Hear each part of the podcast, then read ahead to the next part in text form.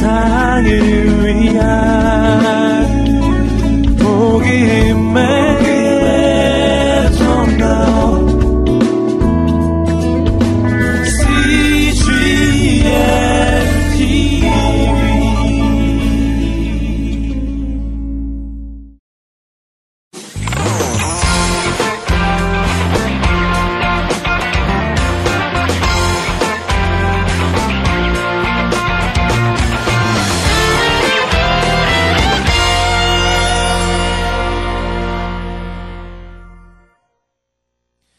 갈등과 분쟁은 어디나 사실 있는 것인데 왜 우리는 하모니로까지는 오지 못하는 것일까? 우리는 왜 계속 어둠의 어떤 상속을 하고 또 쓰레기들을 많이 만들고 그것이 우리를 더욱 어둡게 하는 것일까?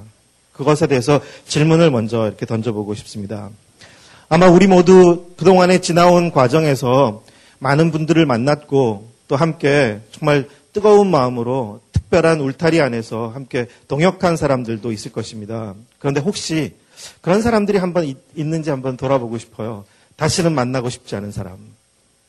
다시는 함께 엮이고 싶지 않은 사람. 그리고 혹 만나게 되면 불편한 사람 혹시 있습니까?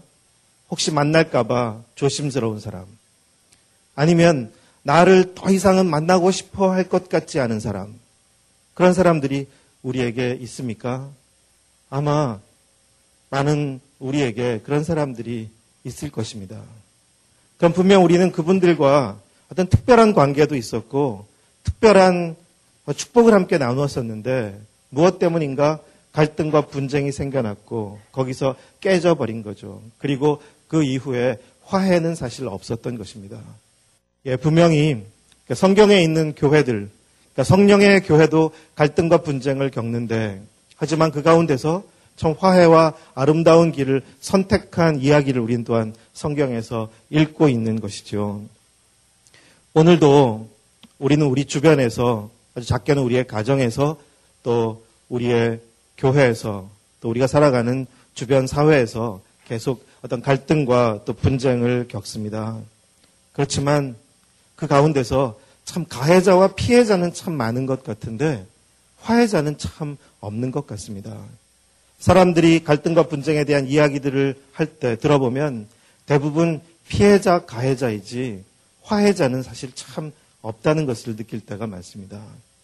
그런데 우리는 무엇보다도 어떤 사역자로서 우리가 화해자로 부름받았다는 것을 먼저 기억하고 싶고요. 그런데 이 화해라는 사역이 우리의 많은 사역 중에 어디에 있는 것일까? 사실 저는 이 화해라는 사역은 가장 우리 모든 사역의 중심에 우선순위에 있어야 된다고 생각하는 사람인데요. 근데 안타깝게도 우리 기독교 사역에 있어서 화해는 참 변방으로 밀려나 있거나 별로 관심을 갖지 않고 있다는 생각이 많이 듭니다. 그런데 만약 이 화해를 뒤로 미루게 되면 어떤 일들이 일어나는 것일까? 사실 화해를 뒤로 미루게 되면 우리 안에 생겨난 그 긴장과 다툼을 인한 어둠이 우리 안에 심겨질 뿐만 아니라 그것이 또 다른 사람들에게 전가되어서 그것이 더 점점 마치 눈덩이가 불어나듯이 더 다른 사람들에게까지 연결될 수 있다는 것. 제가 재미있는 글을 하나 읽게 됐었는데요. 그 제목은 고양이는 왜 쫓겨났을까라는 짧은 글인데요. 그러니까 고양이가 아주 도로, 도로 한복판을 뛰어가면서 쫓겨가고 있었습니다. 그런데 그 이유는 이 고양이가 집에서 어, 집 부엌에 있던 여인으로부터 발로 채여서 쫓겨나게 된 것이었는데요. 그 여인은 왜 발로 그 고양이를 쫓아냈냐면 남편이 귀가한 다음에 자신에게 스트레스를 다 풀어놨기 때문에 열받아서 고양이를 찬 거였습니다. 그런데 그 남편은 왜 그랬냐면 직장에서 이제 아침에 그 건물의 경비원이었는데 그 상사가 들어오는 길에 인사를 깍듯하게 했는데도 괜히 그 상사가 기분 나쁘게 욕을 하고 해댔기 때문에 열받아가지고 집에 와서 이제 부인에게 이렇게 화풀이를 한 거죠. 근데 그 상사는 또 왜 그랬느냐? 그 상사는 운전하고 오다가 접촉사고가 났는데 그 때문에 열받아서 그렇게 한 것이었습니다. 우리는 아주 자연스럽게 계속 이어져 가는 그런 사건들을 잘 알고 있습니다. 우리 안에 생겨난 어떤 불편, 기분 나쁜, 분노, 화, 상처 같은 것은 그 그냥 나 안에만 머물러 있는 게 사실 아니라 또 누군가에게 또 전해진다는 것. 그래서 그 사람은 또 다른 사람에게 전하고 전하고 해서 계속 그 불화는 점점 점점 더 눈덩이처럼 불어나서 커져가기도 한다는 것. 그래서 주님은 우리가 이 화해라는 문제를 참 뒤로 미루지 않고 우리가 우선으로 두기를 참 원하신다는 것을 전부 한번 생각해 보고 싶습니다. 성경을 한번 같이 읽어 보고 싶은데요. 마태복음 5장 23절, 24절 말씀을 읽겠습니다. 그러므로 내가 만약 재단에 예물을 드리다가 내 형제가 너를 원망하고 있는 것이 생각나면 예물을 거기 재단 앞에 두고 우선 가서 그 사람과 화해하여라. 예물은 그 다음에 돌아와 드려라. 이렇게 주님께서 말씀하셨을 때 이 말씀은 우리가 주님께 올려드리는 예배보다 우리의 관계 화해가 더 우선된다는 것을 도전해 주시고 있습니다. 우리가 하는 많은 사역들이 있죠. 예배, 또 전도, 또 교육, 그리고 아우리치, 선교, 많은 사역들이 있습니다. 하지만 교회 많은 사역들 중에 화해라는 사역은 특별히 자리가 잡혀져 있는 것 같지는 않아요. 우리가 사역할 때 많은 사역들은 예배, 전도, 교육, 아우리치, 선교 등등인데 봉사. 하지만 화해라는 사역이 자리 잡혀 있지는 않은 것 같습니다. 그러나 주님은 우리의 모든 사역의 가운데 우선으로 우리를 부르시는 사역이 있는데 화해로 우리를 부르고 계시는 것 아닐까요? 사실 우리 한가운데 화해에 대한 갈망이 있는데 우리는 그 화해를 좀 어려워하는 것 같고 그리고 화해가 쉽지 않기 때문에 자꾸 뒤로 미루는 경향도 있는 것 같습니다. 그리고 그 문제는 이제 내, 나로 인해서 생겨난 문제라기보다 다른 사람으로 인해서 생겨난 문제라고 그렇게 여기는 경향이 참 많이 있는 것 같습니다. 하지만 우리가 다시 정말 주님의 부르심으로 다시 돌아오고 싶은데요. 하나님은 이 땅에 우리 인간들이 함께 만들고 있는 갈등과 분쟁에 대해서 정말 하나님의 통치, 하나님의 하모니를 가져오려고 우리를 부르고 계신다는 것. 하나님께서 한 사람 한 사람을 당신의 뜻으로 부르실 때 다른 무엇보다 화해를 위해서 부르셨다는 것을 좀 기억하고 싶습니다. 아브라함 한 사람을 부르셨을 때도 하나님은 아브라함을 통해서 모든 족속에게 복을 주시겠다고 하실 때 사실은 아브라함이 모든 족속들 사이에 관계를 세워주는 그런 화해자로 부름받은 것이라는 것. 예수님의 제자로 부름받는다는 것도 그 예수님의 부르심을 따라서 우리가 모든 민족과 열방들 가운데 진정한 화해를 이루는 길로 우리를 부르신 것이라고 그렇게 우리 우리를 향한 부르심을 이해해 볼 수는 있지 않을까요? 성경에 나타난 하나님의 사역을 그런 화해라는 관점에서 잠깐 점검해 보고 싶습니다. 우리가 알듯이 그 족장들의 가정에도 계속 불화가 있었는데요. 아브라함의 가정에도 갈등과 분쟁이 생겨났었죠. 왜냐하면 하갈이라는 여종을 통해서 아이도 낳게 되고 그러니 그 가정에 불화가 생겨났습니다.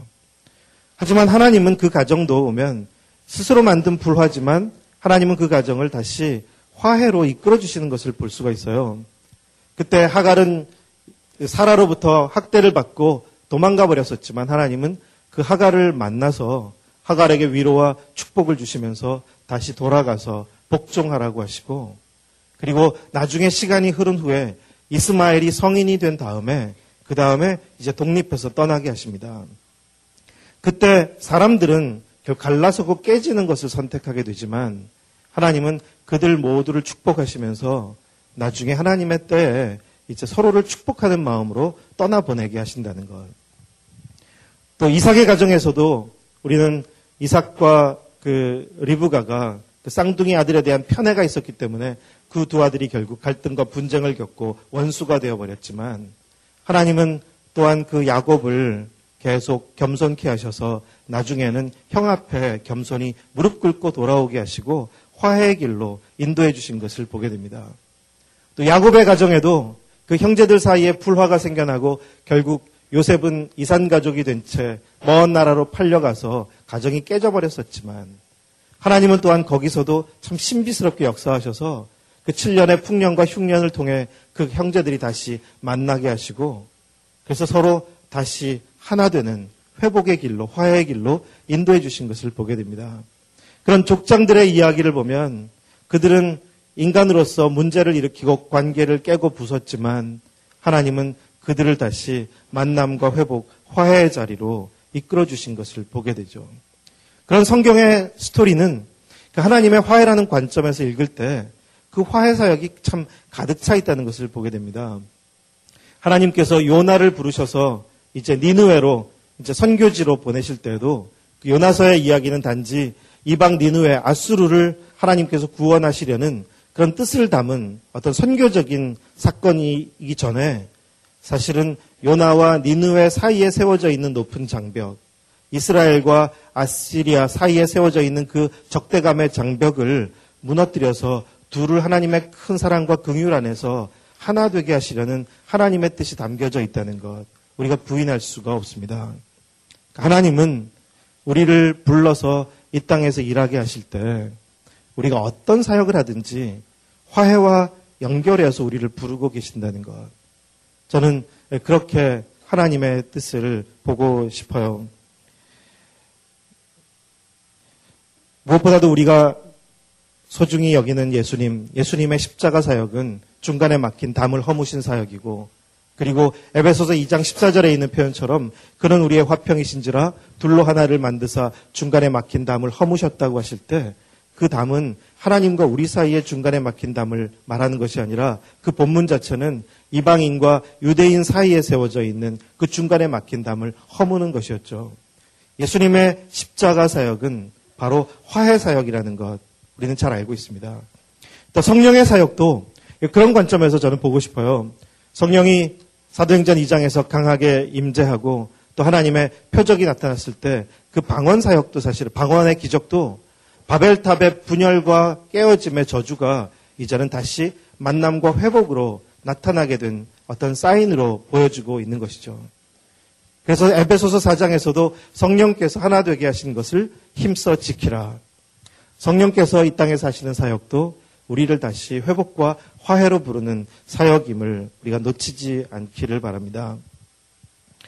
성경에서 우리는 계속적으로 화해로 요청하시는 말씀들을 많이 읽게 되죠. 너희가 어, 분이, 분이 나지만 죄를 짓지 말라는 말씀이나 또 해가 지기 전에 분을 풀라는 말씀.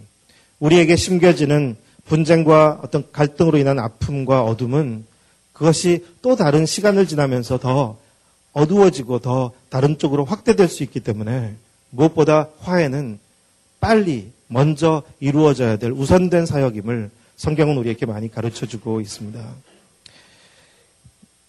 만약에 우리가 주님의 일을 하고 있지만 우리가 하는 사역이 어떤 갈등과 분쟁을 만들어내는 것이라면 그 사역이 하나님의 사역이 될 수 있을까라는 질문을 던져보고 싶어요. 만약에 주님은 이 땅에 화해를 이루시는 분, 하모니 조화를 위해서 일하시는 분이신데 만약 우리가 주님의 이름으로 사역을 하면서 오히려 우리가 갈등과 분쟁을 만들어낸다면 우리가 하는 일이 과연 주님의 일이 될 수 있을까? 사실 우리는 주님의 일을 하면서 갈등과 분쟁을 만드는 당사자가 되기도 하는 것 같습니다. 그 사도행전에서도 바울과 바나바는 함께 동역자였다가 또 한 가지 이슈 때문에 관계가 이제 깨어지게 되고 결국 심히 다투고 갈라서고 말죠. 그들은 갈등과 분쟁의 당사자였습니다. 하지만 우리는 그들이 그렇게 깨져서 각각 다른 곳으로 가면서 오히려 두 군데 사역지를 얻게 된 축복도 있지만 그것이 끝은 아니라는 것을 우리 성경을 통해서 봅니다. 나중에 바울은 마가에 대해서 마가를 내게로 데리고 오라. 그가 유익하다고 말하며 예전에서는 예전에는 받아들일 수 없어서 거절했던 그 사역자를 품고 다시 화해의 길을 선택한 것을 보게 되죠. 우리는 어떤 갈등과 분쟁을 겪기도 하지만 분명 하나님께서 우리를 이끄시는 걸음은 화해로의 걸음이라는 것을 우리가 기억하게 됩니다. 제 사역에 대한 오해가 좀 있는 것 같은데요. 음, 우리는 사역에 대해서 이 사역과 관계는 다른 것이라고 좀 생각하는 경향이 있는 것 같아요. 사역은 사역이고 관계는 관계다. 그래서 어떤 사람은 좀 일을 중시 여기는 사람이 있는가 하면 어떤 사람은 좀 관계를 중시 여기는 사람이 따로 있다고 생각하는 경향이 있는 것 같습니다. 그래서 우리의 많은 사역들은 이제 관계는 그 다음 문제라고 여기는 경향도 있는 것 같아요. 하지만 제가 앞서도 말씀드린 것처럼 정말 하나님께서 이 땅에서 하시는 그 모든 일은 우리가 부순 관계들을 다시 회복하시는 일이라는 것을 우리가 늘 전제로 하고 하나님의 사역에 임할 필요가 있다고 생각이 드는데요. 저도 개인적인 경험을 하나 나누고 싶은데 제가 처음 이제 온누리 교회에서 사역할 때 군포 공단 지역에 이제 하나로라고 지금은 청소년 쉼터가 되었지만 여러 지역에 필요한 사역을 이제 개척하게 되었었습니다. 그때 거기 이제 타가방도 있었고 장애아동 조기 교실, 공부방, 야학 여러 가지 이제 프로그램들이 돌아가고 있었는데요. 사역자들이 여러 명이 있었어요. 그런데 그 사역자들 사이에도 갈등과 이제 어려움들은 생겨나는데 한 자매 사역자가 사실 모두를 참 힘들게 했었습니다. 그래서 그 자매 사역자로 인해서 다른 사역자들의 불평이 컸고 그리고 이 사역자는 자기 감정이 굉장히 중요한 자매라서 이 자매가 기분이 좋을 때는 별 문제가 없는데 이 자매가 기분이 좀 나쁘면 이 영향이 아주 파급이 굉장히 큰 거였어요. 그래서 이 자매를 좀 어떻게 해달라는 이야기가 참 많았습니다. 제가 볼 때도 이 자매는 뭔가 사역으로는 적합하지 않은 것처럼 여겨졌고 그래서 그 당시에 기독교 방송국에서 하는 타가모 교육 프로그램 6개월짜리가 있었는데 그 자매에게 6개월 훈련을 좀 받고 오라고 했습니다. 그래서 그 자매는 이제 훈련을 받으러 갔죠. 이 자매가 없는 6개월 동안 정말 마음 편하게 잘 지냈습니다. 그런데 6개월이라는 세월은 이제 쏜살같이 흘렀고 또 혹시나 했지만 역시나 이 자매는 변하지 않은 채 다시 돌아왔어요. 그러니 똑같은 문제가 반복되게 됐죠. 저는 리더로서 중대한 결단을 내려야 했습니다. 그래서 그 자매를 대면하고 자매는 사역을 위해서 너무 준비가 되지 않은 것 같다고 중단하라고 해서 이 자매를 거절했습니다. 자매는 상처를 받은 채 떠나게 됐죠.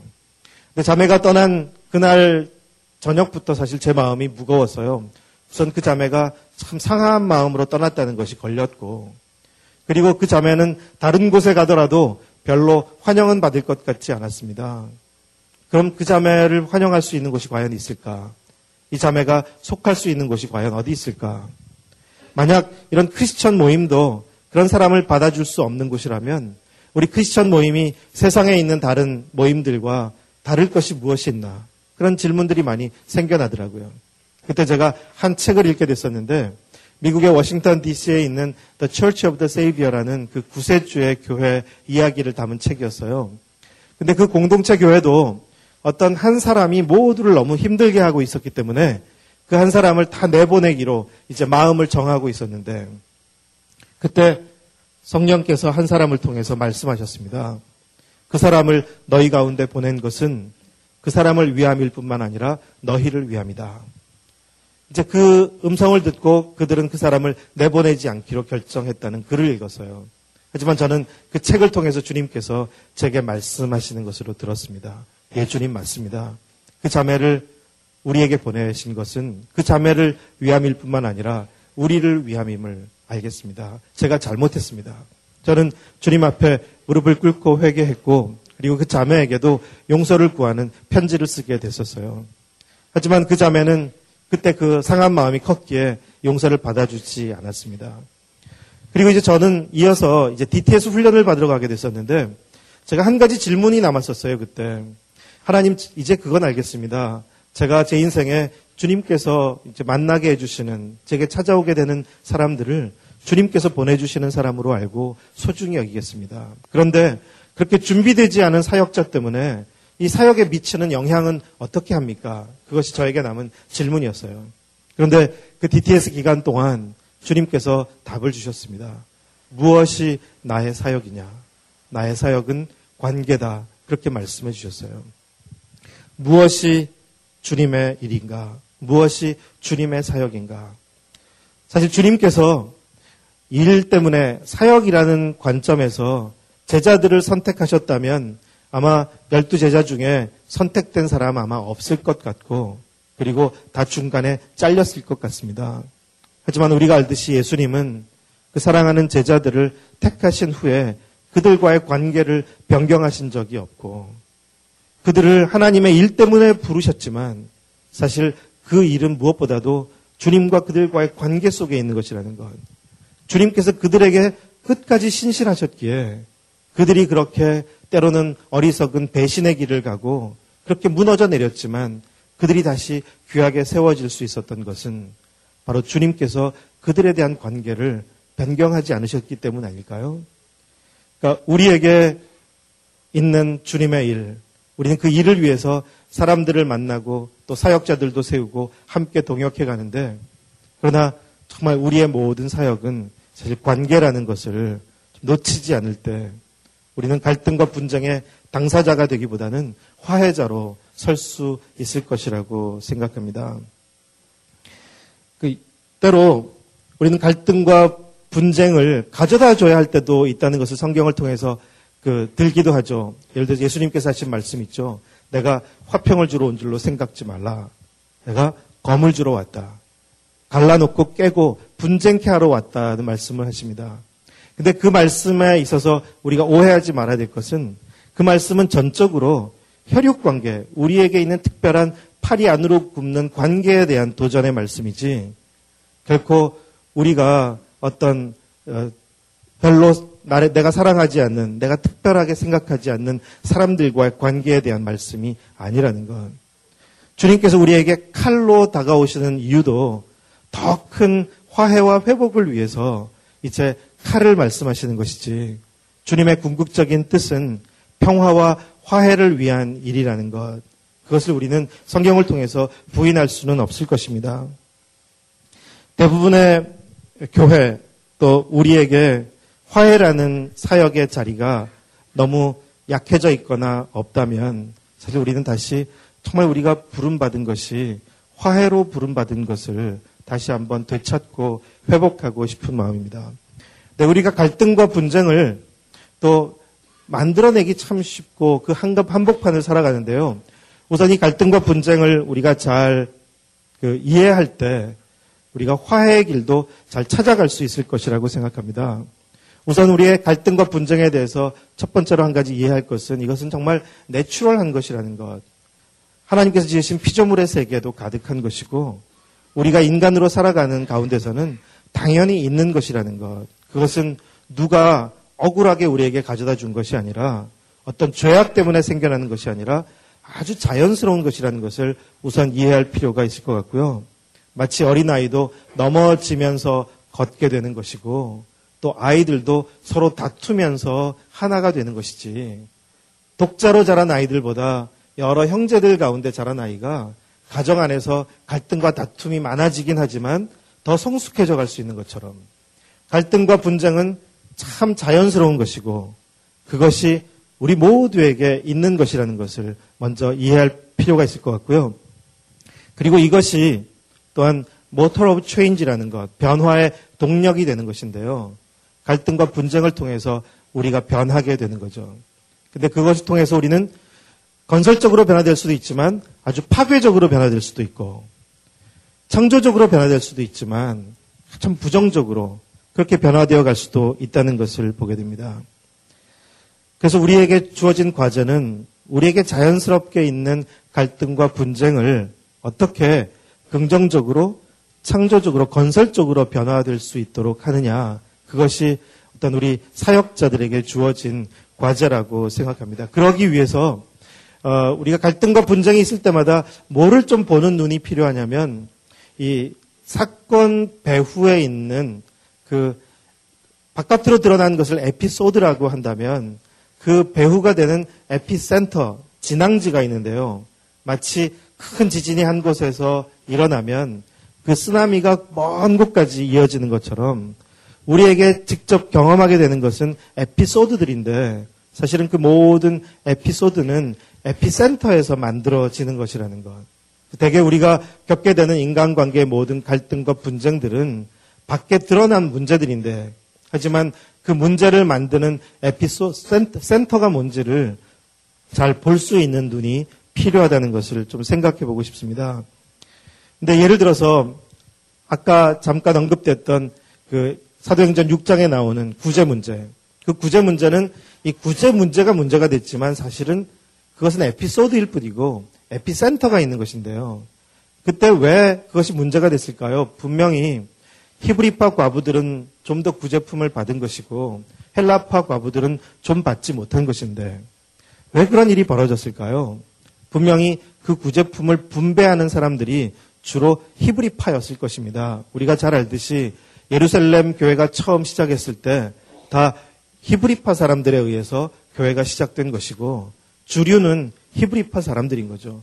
예수님의 제자들도 다 유대인들이었고요.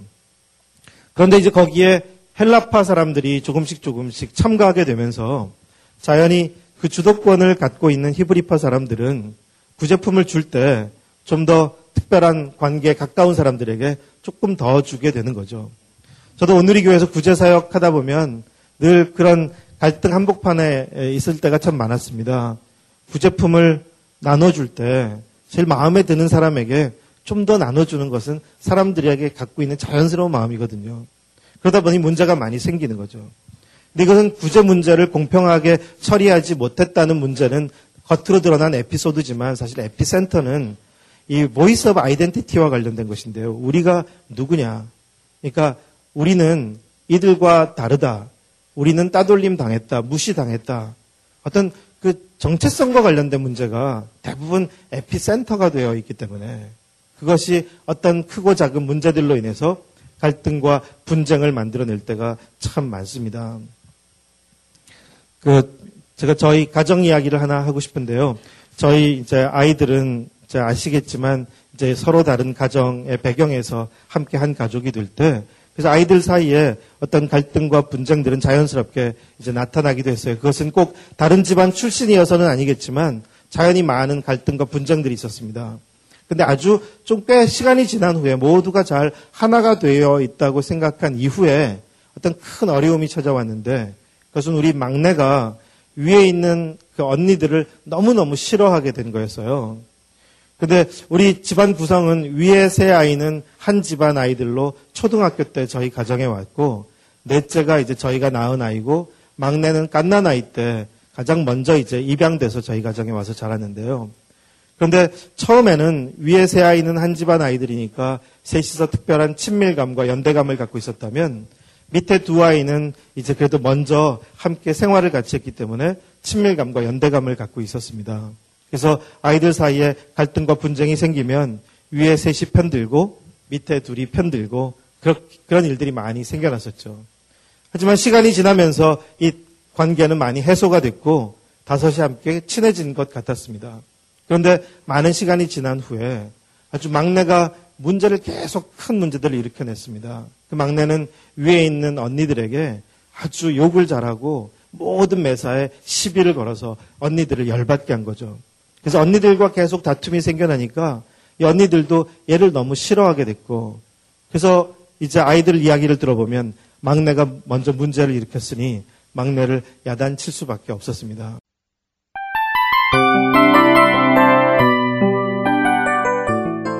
이 프로그램은 청취자 여러분의 소중한 후원으로 제작됩니다.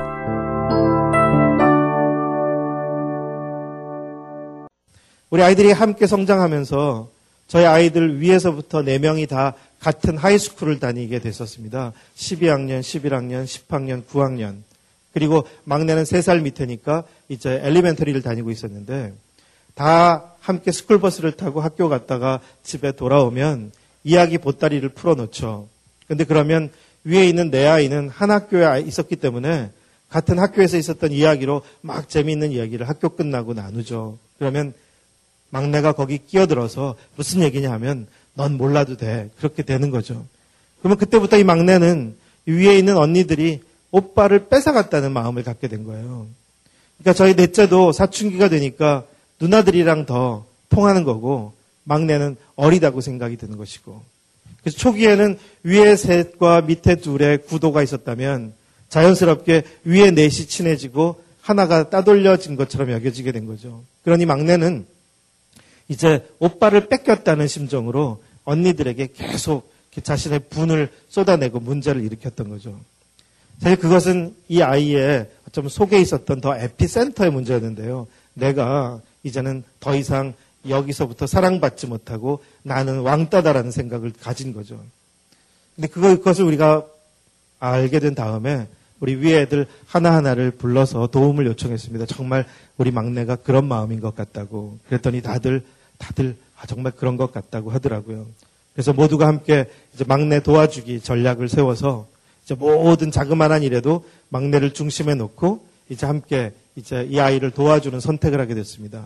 그러면서 이제 그 시간을 잘 통과할 수 있게 됐고 지금은 언니들하고도 참 잘 지내게 되었는데요. 그러니까 그런 자그마한 사건들처럼 때로 우리는 어떤 사람이 어떤 말을 하고 어떤 행동을 할 때 우리는 그 말과 행동을 갖고 문제 삼기 쉽지만 사실은 그런 말을 하게 되는 이유, 에피센터가 따로 있고 그런 행동이 나오게 되는 더 진앙이 있는데 그런 진앙을 우리가 잘 볼 수 있을 때 우리는 이 화해의 길을 도와줄 수도 있을 것입니다.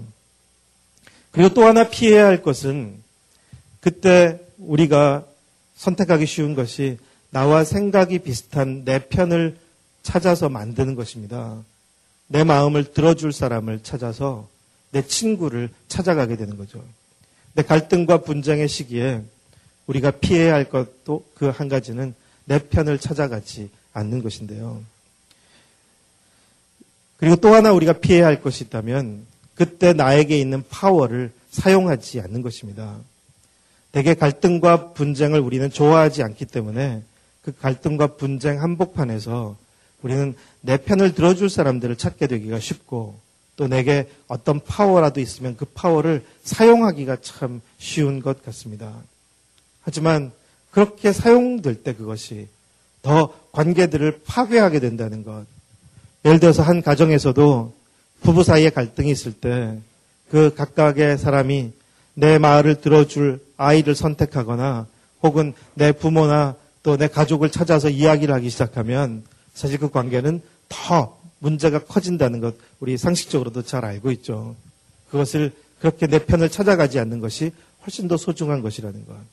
그러니까 교회 안에서도 어려운 갈등과 분쟁이 있을 때 내 마음과 같은 뜻을 가진 사람들끼리 더 모이기 시작하면 사실은 결국 큰 편가름으로 가게 된다는 것. 그래서 내 편을 만들지 않는 것 너무 소중하고 그때 나에게 혹 이미 있는 파워가 있다면 그 파워를 사용하지 않는 것이 정말 지혜로운 것이라는 것. 성경에서 그 사울은 이스라엘의 왕이었을 때 그 다윗으로 인해서 갈등과 고통이 많이 생겨났을 때 그가 가진 파워를 정말 어리석게 사용했던 것이죠. 그래서 심지어 다윗의 친구들이기도 했던 자신의 부하들을 다윗을 제거하는데 동원하게 된 것이니까요. 때로 우리 안에 누군가에 대한 미움, 누군가에 대한 분노가 우리를 움직이기 시작할 때 우리는 우리가 가진 파워를 또 잘못 사용하기가 참 쉬운 것 같습니다. 그래서 갈등과 분쟁의 한복판에 있을 때 그것이 쉽지 않지만 우리 마음이 무엇보다 평화로워지도록 하나님 앞에 정말 홀로 머무는 것처럼 소중한 것이 없는 것이죠. 그리고 그때 우리가 늘 기억할 것이 있는데 기억할 것은 하나님은 선하시고 신실하시다는 것. 하나님은 우리는 지금 갈등과 분쟁 한복판을 겪고 있지만 우리 하나님은 선하시고 신실하시다는 것. 그리고 그 하나님은 일하시는데 그분의 선한 뜻을 이루기 위해서 일하시는데 그 선한 뜻을 이루어 가실 때 하나님은 당신의 백성들의 마음의 선함을 자극하셔서 그 뜻을 이루어 가신다는 것. 하나님께서 때로는 구약 성경에는 강팍해 하신다는 말씀들이 있잖아요. 근데 그 강팍해 하신다는 말씀은 우리 모두가 잘 알고 이해, 이해하고 있듯이 구약에서는 그 유일신 사상과 관련해서 사단조차도 하나님의 절대 주권 아래서 움직인다는 점에서 그렇게 사단이 격동케 했을 때 강팍해 하는 것으로 표현되는 것이지 하나님께서 어떤 뜻을 갖고 어떤 사람을 선한 뜻을 이루기 위해서 어떤 사람의 마음을 강팍하게 하시는 분이 아니라는 것. 하나님은 이 땅에 선한 뜻을 이루시기 위해서는 선한 마음들을 불러 일으키셔서 그 뜻을 이루어 가시지. 오히려 우리를 강팍하게 하고 우리를 더욱 분노케 하는 것은 사단의 어떤 조종이지 하나님께서 하시는 일이 아니라는 것을 우리는 잘 알고 있습니다. 우리가 지금도 주님의 일을 할 때 우리는 때로 자극들을 받게 되죠. 우리를 동기부여를 시켜주는 것들이 참 많습니다. 하지만 우리 마음을 강팍하게 하는 것들이 있다면 그것은 결코 성령으로부터 오는 것일 수가 없겠죠. 성령은 우리 마음을 평화롭게 하고 또 우리를 정말 자원하게 하고 또 다른 사람에 대한 긍휼과 희망을 갖게 해서 그래서 우리로 하여금 그 동기부여를 갖고 선택하고 살아가게 하시는 분이십니다. 그리고 우리가 그 하나님을 신뢰할 때 하나님은 이 모든 것을 합력하여 선을 이루시는 하나님이시라는 것. 그 하나님을 우리가 기억하는 것이 갈등과 분쟁 한복판에서도 너무나 소중합니다. 그리고 그 함께 중요한 것은 그렇게 하나님을 기억하면서 우리가 선택할 것은 바로 우리의 자신을 낮추고 갈등과 분쟁 한복판에서 겸손해질 수 있는 것인데요. 한 걸음 물러나서 나 자신을 먼저 돌아보고 그리고 주님 앞에 정말 회개하는 마음을 갖는 것이 너무나 소중합니다. 때로는 갈등과 분쟁은 내가 만든 것이 아니라고 여겨질 수 있어요. 하지만 그럼에도 불구하고 우리가 정말 하나님 앞에 겸손히 서면 내가 회개할 것이 있음을 또한 깨닫게 해주십니다. 우리는 욥기를 잘 알고 있는데요. 우리 욥이 그렇게 큰 개인적인 고통과 재난, 고통을 오랫동안 겪을 때 그 욥이 겪은 그 모든 고통은 욥과 아무 상관없이 그에게 주어진 고통이었는데 하지만 나중에 욥이 맨 마지막에 하나님의 임재 앞에서 회개의 제사를 올리는 것을 보게 돼요. 욥이 죄를 뒤집어 쓰고 하나님께 회개합니다. 욥이 회개할 것이 뭐가 있겠습니까? 욥은 그 모든 재난과 고난을 정말 자신과 상관없이 그에게 찾아온 정말 너무나 힘든 역경이었는데 하지만 욥이 그 한복판에서 하나님 앞에 무릎을 꿇고 회개하게 된 이유가 있죠. 그것은 하나님을 정말 다시 발견하게 된 것인데요. 그 하나님 앞에서 내가 온전하지 않다는 것, 내가 거룩하지도 않다는 것, 내가 선하지도 않다는 것, 하나님의 그 큰 빛 앞에 내가 그 하나님에 대해서 계속 퀘스처닝하고 여러 가지 흔들렸던 나 자신이 부끄러워지게 되는 것이죠. 갈등과 분쟁 한복판에서 내 안에 일어나는 의심, 불안, 두려움, 내 안에 있는 미움, 분노, 절망. 아, 주님, 제게 이런 것들이 있었음을 이제 제가 부끄럽게 생각합니다. 어쩌면 그런 그 부정적인 것들에 의해서 농락당했던 나 자신을 돌아보면서 주님 앞에 회개하게 되는 것. 참 그것은 참 거룩한 회개라고 말할 수 있을 것입니다. 비록 그 갈등과 분쟁은 바깥에서 주어진 것이라 하더라도 우리가 이 갈등과 분쟁을 통하여 정말 회복되고 또 화해의 길을 갈 수 있기 위해서는 우리에게 그분 앞에 그렇게 겸손히 낮아질 수 있는 회개의 마음이 필요하다는 것. 그리고 그때 우리는 이 갈등과 분쟁의 당사자들인 다른 사람들에게도 겸손히 다가갈 수 있을 것입니다. 그리고 함께 화해의 길을 찾아갈 수 있을 것입니다. 그리고 그분께서 우리를 회복과 화해의 길로 인도하실 때까지 인내로 기다리는 그 기다리는 마음을 가질 수 있겠죠. 갈등과 분쟁 한복판을 살아가지만 우리가 그 한복판에서 정말 인식해야 될 것, 또 피해야 될 것, 또 기억해야 할 것, 그리고 실천해야 할 것들이 있음을 그렇게 돌아봅니다. 그 다음으로 우리가 화해와 그 성, 화해를 통해서 또 이 갈등을 통해서 화해를 경험하고 또 성장하기 위해서 우리에게 필요한 것은 우리의 어떤 이 수용력을 좀 넓혀갈 필요가 있는데요. 우리 마음의 어떤 수용력은 제한되어 있기 때문에 우리가 받아들일 수 있는 영역이 사실 참 좁다는 것을 좀 기억할 필요가 있고 우리에게 주어져 있는 이런 여러 가지 에피소드들을 넘어선 에피센터까지 잘 볼 수 있으려면 우리가 무엇보다도 더 큰 하나님의 눈으로 우리가 겪고 있는 상황을 볼 수 있어야 할 것 같습니다. 그리고 이 갈등 에너지를 대부분의 사람들은 참 두려워하기 쉬운데 이 갈등 에너지를 친구로 삼는 것. 왜냐하면 우리에게 있는 갈등과 분쟁이 사실 우리를 더 창조적으로 긍정적으로 변화시킬 수 있는 하나님의 또한 자원이 될 수 있다는 것을 기억하기에 갈등 에너지를 오히려 좀 친구로 삼는 것. 우리는 혼돈을 되게 싫어하고 어떤 문제가 망가지는 것을 참 싫어하는데요. 사실은 우리가 하나님의 창조 작업도 혼돈에서 이루어졌다는 것을 우리는 알고 있습니다. 땅이 혼돈하고 공허하며 흑암이 깊음 위에 있을 때 하나님의 신이 수면에 운행하면서 그때부터 창조가 시작되는 것이잖아요. 마치 그런 것처럼 하나님의 새로운 창조 작업도 계속되는 창조도 혼돈을 통해서 이루어지는 것인데 우리의 개인적인 삶에서 하나님께서 나를 새롭게 하신 작업이 있었다면 거의 예외 없이 우리의 삶에 찾아왔던 어떤 혼돈의 시간을 통해서 그분이 우리를 새롭게 하신 경험들을 우린 되게 많이 갖고 있을 것입니다. 한 인간이 그냥 평탄하게 살아가다가 갑자기 혼돈을 만났을 때 거기서 하나님의 손길을 얻게 되고 하나님의 창조가 시작이 되는 거죠. 그러니까 우리에게 주어지는 갈등과 분쟁은 참 거기서 생겨나는 에너지는 우리를 파괴시키는 것 같지만 사실은 그렇지 않다는 것. 그 갈등과 분쟁의 에너지가 오히려 우리를 새롭게 하는 창조 에너지가 될 수 있다는 것을 우리가 기억하고 그 갈등과 분쟁을 더 품을 수 있는 너그러움, 그 수용력이 필요합니다. 그 아브라함 링컨이 그런 표현을 했다고 하죠. 적을 제거하는 유일한 길은 적을 친구로 삼는 것이다. 적을 제거하는 유일한 길은 적을 친구로 삼는 것이죠. 우리가 혼돈을 불편해하기보다 친구로 삼을 때 거기서 하나님께서 하시는 어떤 창조의 작업들이 있다는 걸. 마지막 부분으로 제가 좀 다루고 싶은 거는요. 우리가 불필요한 갈등과 분쟁을 좀 만들지 않기 위해서 불필요한 갈등과 분쟁을 좀 줄이기 위해서 우리가 좀 그 이해해야 할 것이 있는데요. 그러니까 니드와 그리드의 차이인데 니드와 그리드를 어떻게 구별할 수 있을까요?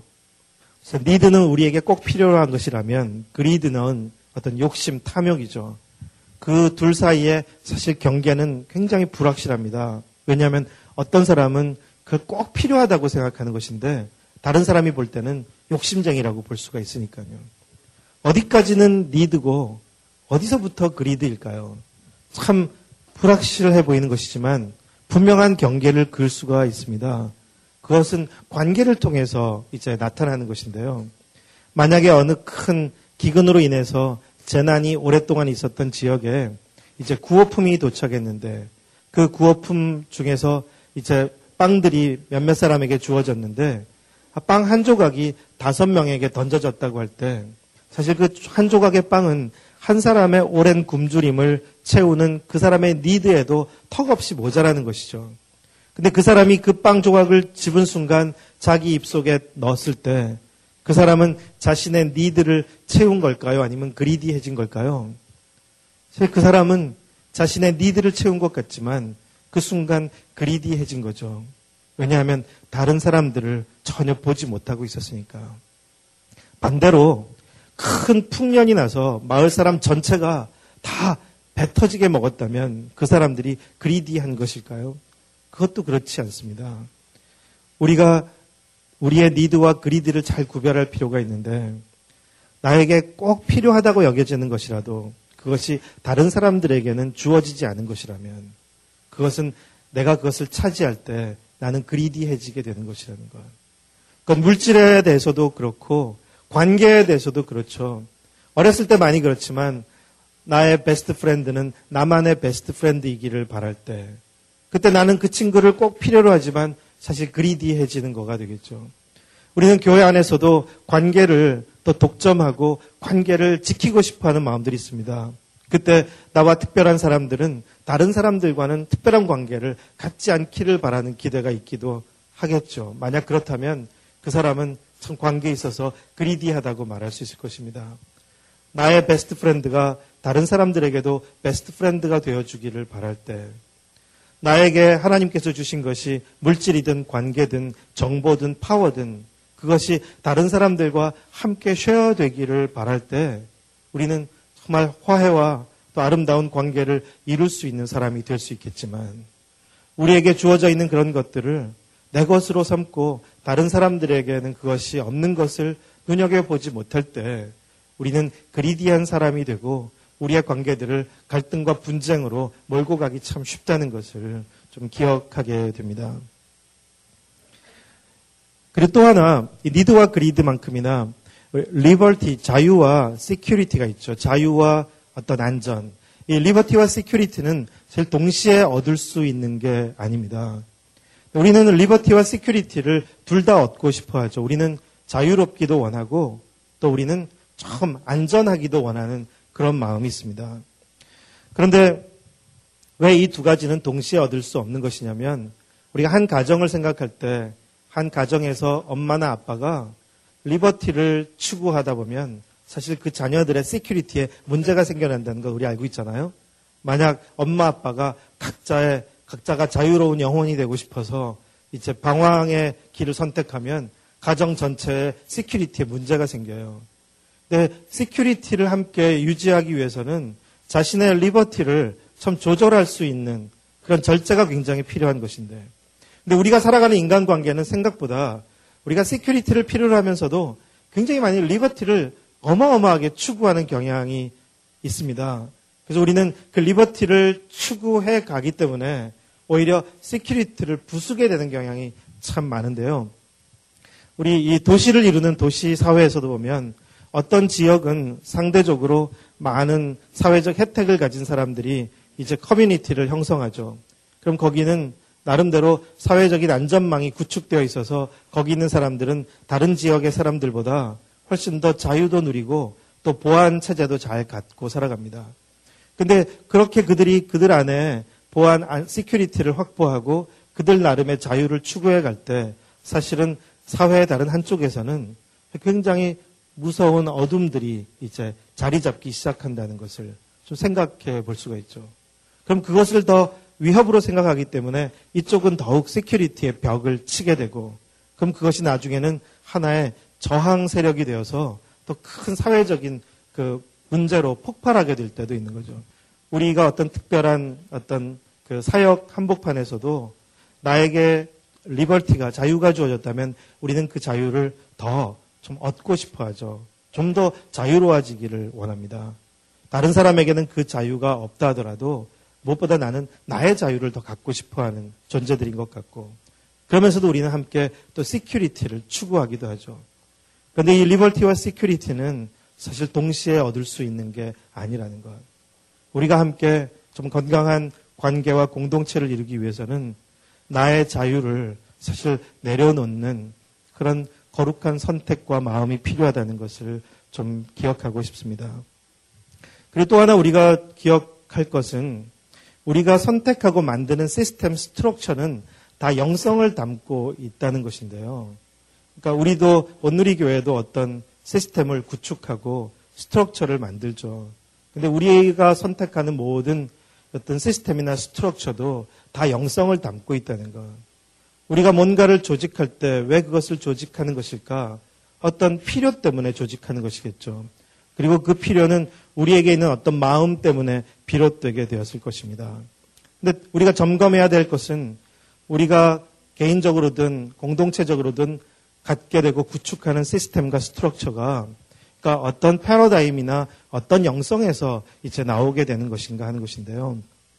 우리가 구약 성경에서도 보지만 이스라엘 백성들은 사사 시대에서 이제 왕정 시대로에서의 변화를 선택했습니다.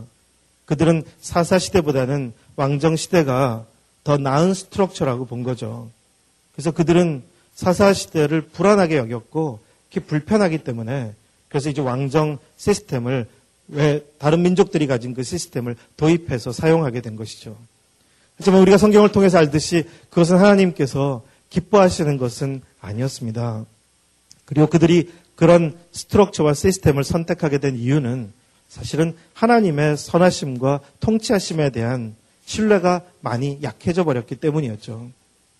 오히려 다른 조직들이 가진 것이 더 탁월해 보였기 때문에 그런 선택을 했습니다. 거기에 그들의 사실은 마음과 영성이 담겨져 있는 거죠. 우리가 개인적으로 우리의 라이프 스타일을 이제 만들거나 또 우리의 조직들을 세울 때에도 우리에게 거기에 좀 영성이 담겨져 있다는 것을 좀 어웨어하고 우리가 어떤 영성을 갖고 정말 이 조직과 또 스트럭처를 만드는 것인지 한번 돌아볼 필요가 있을 것 같습니다. 그러니까 건강한 공동체로부터 좀 배울 수 있는 것이 있는데요.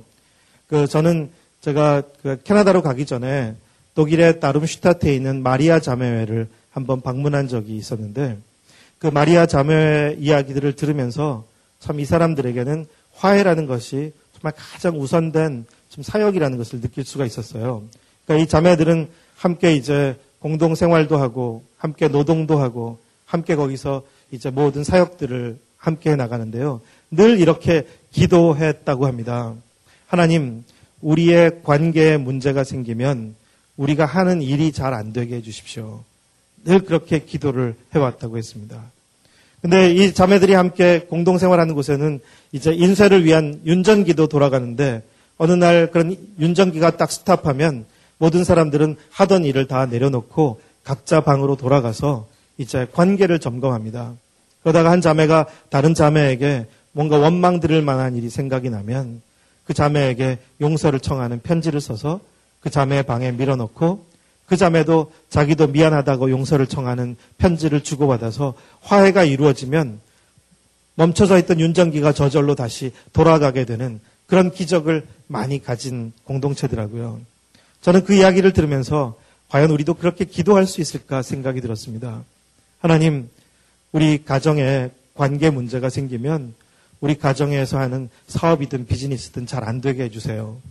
하나님, 우리 교회 동역자들 사이에 관계 문제가 생긴다면 교회가 하는 사업이고 일이고 다 잘 안 되게 해주십시오.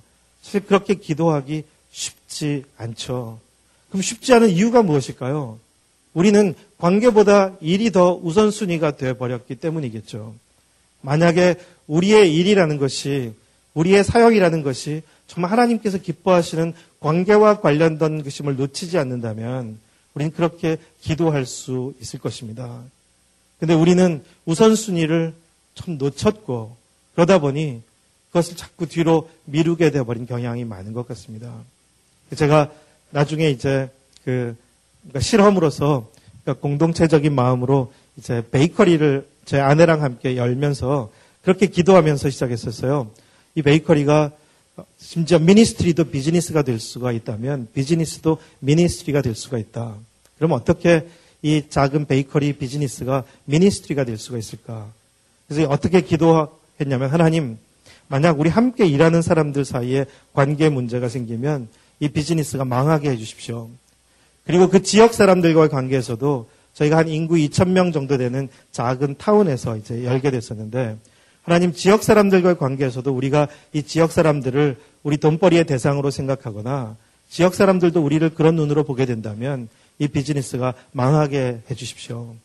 그리고 또 하나 이 지구촌과의 관계에서도 하나님 우리가 이 비즈니스를 통해서 우리 지구촌을 상하게 하고 정말 우리만을 위한 것이 된다면 망하게 해 주십시오. 오히려 우리를 통해 여기서 얻어진 이익들이 지구촌의 필요를 위해서 사용될 수 있게 해주십시오. 그렇게 기도하면서 시작하게 됐습니다. 그러니까 그렇게 기도할 수 있는 이유는 우리를 하나님께서 부르셨고 또 부르신 이유가 무엇일까? 우리를 부르신 일들은 다양하게 나타날 수 있지만 그 중심에는 관계 회복, 화해라는 부르심이 있다는 것. 하나님께서 지으신 모든 피조물의 세계에 나타나 있는 그 하모니가 무너져 있는 인간 사회에 다시 하모니를 주시기 위해서 샬롬을 이루시기 위해서 우리를 부르셨다는 것. 그래서 우리에게 있는 다양한 많은 사역들은 무엇보다도 그 화해를 향한 움직임이 되어야 한다는 것. 주님의 궁극적인 뜻은 만물이 그리스도 안에서 통일되게 하시는 것이고 예수님께서 제자들을 세상에 남겨놓으시고 기도하실 때 철실하게 기도하셨던 기도도 아버지 이들이 다 하나가 되게 해주십시오. 이 관계를 통해서 그분의 이름이 높여진다는 것을 우리가 놓치지 않을 때 우리는 화해라는 사역을 가장 중심에 놓을 수 있지 않을까 싶습니다. 여러분들도 아시 들으셨겠지만 예수원이라든지 이렇게 관계를 소중히 여기는 공동체들은 보면 그 안에 언제나 어떤 모임이 있냐면 화해를 위한 모임이 있어요. 시간이 따로 마련되어 있습니다. 그래서 특별히 일주일 중에 하루라도 그동안의 한 주간의 삶 속에 관계 속에서 있었던 이야기들을 정직하게 빛 가운데서 나누고 서로 용서를 청하고 또 용서받는 그런 특별한 시간을 마련해 놓았죠. 그런 시간이 마련된 이유도 이들이 그것을 너무나 소중히 여기는 마음을 우선시했기 때문에 있을 것입니다. 근데 저는 우리 그 온누리 교회에 그러니까 화해 자리가 특별히 마련되어 있지는 않은 것 같아요. 그러니까 화해를 위한 장이 특별히 마련되어 있지는 않은 것 같습니다. 그리고 우리 모든 사역자들은 열심히 맡은 바 사역에 정말 최선을 다하고 있는 것이죠. 그런데 만약 우리를 사역자로 불러주신, 목회자로 불러주신 그분의 부르심에 더 궁극적인 뜻에는 우리의 관계에 대한 기대, 화해, 그리고 샬롬, 하모니에 대한 뜻이 담겨져 있는 것이라면 우리의 계속되는 사역의 여정 중에도 그 장이 정말 필요하고 만들어져야 하지 않을까 싶습니다. 선교도 저는 화해라고 말하고 싶습니다. 그리고 우리가 언제나 상호 의존된 존재라는 그런 겸손한 마음을 갖고 살아가고 싶습니다. 예를 들어서 우리는 어떤 누구에게든지 말할 때 형제나 자매가 저를 풀어주지 않는다면 저는 묶인 채로 살아갈 수밖에 없는 사람이라는 것. 사실 실제로 그렇거든요. 우리의 가정 안에서도 부부 사이에 그렇게 우리가 서로 의존될 수밖에 없는 존재고 만약에 상대방으로부터 우리가 용서를 받아야 할 부분에서 용서를 받지 못한다면 우리는 묶이고 살아가게 되는 것이고 우리가 용서해야 될 사람을 용서하지 못한다면 우리는 뭔가를 묻고 살아가는 것이라서 우리가 진정 자유로 부르심을 받았고 정말 주님의 뜻이 이 땅에 이루어지도록 하는 일에 부름받은 것이라면 우리의 모든 인간관계는 서로 상호 의존적이라는 것을 늘 놓치지 않아야 될 것 같습니다. 비록 우리의 사역의 자리들도 되게 다르고 또 관계들도 다양할 수 있겠지만 우리가 화해로 부름받은 것, 또 우리 목회자들은 화해자로 부름받은 것을 좀 기억하고 싶습니다.